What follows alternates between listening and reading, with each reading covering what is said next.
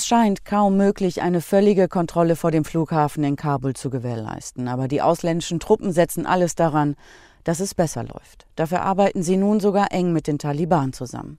Ein Vertreter der Islamisten, Abdul Kahar Balki, sagte im Interview mit Al Jazeera: We are in talks and we have a Uh,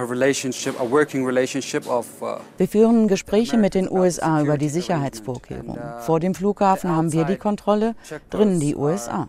Und die Leute an den jeweiligen Checkpoints stehen ständig miteinander in Kontakt. Das bestätigt auch Will Hunt. Der britische Oberstleutnant ist in Kabul am Flughafen im Einsatz. Das Wichtigste für uns ist, sicherzustellen, dass wir ein möglichst reibungsloses System haben, um die Menschen reinzulassen, die auf einen der Flüge sollen, sagt er. Und dazu gehört im Moment auch, dass ein paar Taliban hier mit uns zusammenarbeiten. Da darf man nicht dran denken, was früher war. Es geht uns um die Sache, darum, eine humanitäre Krise zu vermeiden. Mit den Taliban zusammenzuarbeiten, ist zwar seltsam, aber das muss jetzt sein und wir müssen unsere Arbeit tun. Denn die Zeit drängt. Derzeit steht noch der Termin 31. August. An diesem Tag soll der Einsatz der USA beendet sein.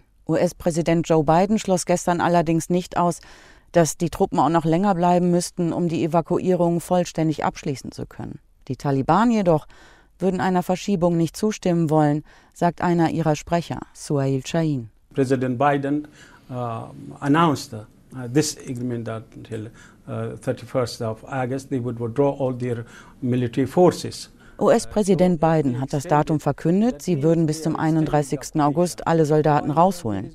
Wenn sie verlängern, würde das bedeuten, sie würden ihre Besatzung fortsetzen. Es gibt keinen Grund, warum sie hier länger bleiben sollten. Das würde nur wieder für Misstrauen zwischen uns sorgen. Wenn sie ihre Besatzung über das Datum hinaus verlängern, werden wir entsprechend reagieren müssen.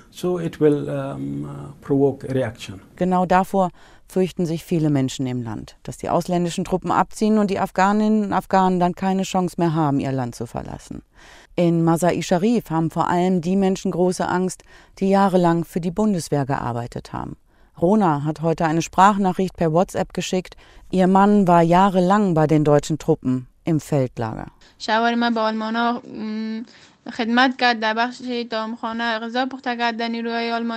Er hat für die deutschen Soldaten gekocht und seine Belohnung soll nun sein, dass die Taliban ihn gefangen nehmen? Wir zittern hier vor Angst. Wir wissen nicht, was wir tun sollen. Mein Baby ist noch so klein, ich stille es eigentlich. Aber seit Tagen kommt keine Milch mehr, weil ich so Angst davor habe, dass sie meinen Mann holen kommen. Die Taliban haben mehrfach gesagt, dass niemand bestraft würde, der mit den ausländischen Truppen zusammengearbeitet habe, aber diesem Versprechen, dem können die meisten Menschen einfach nicht glauben.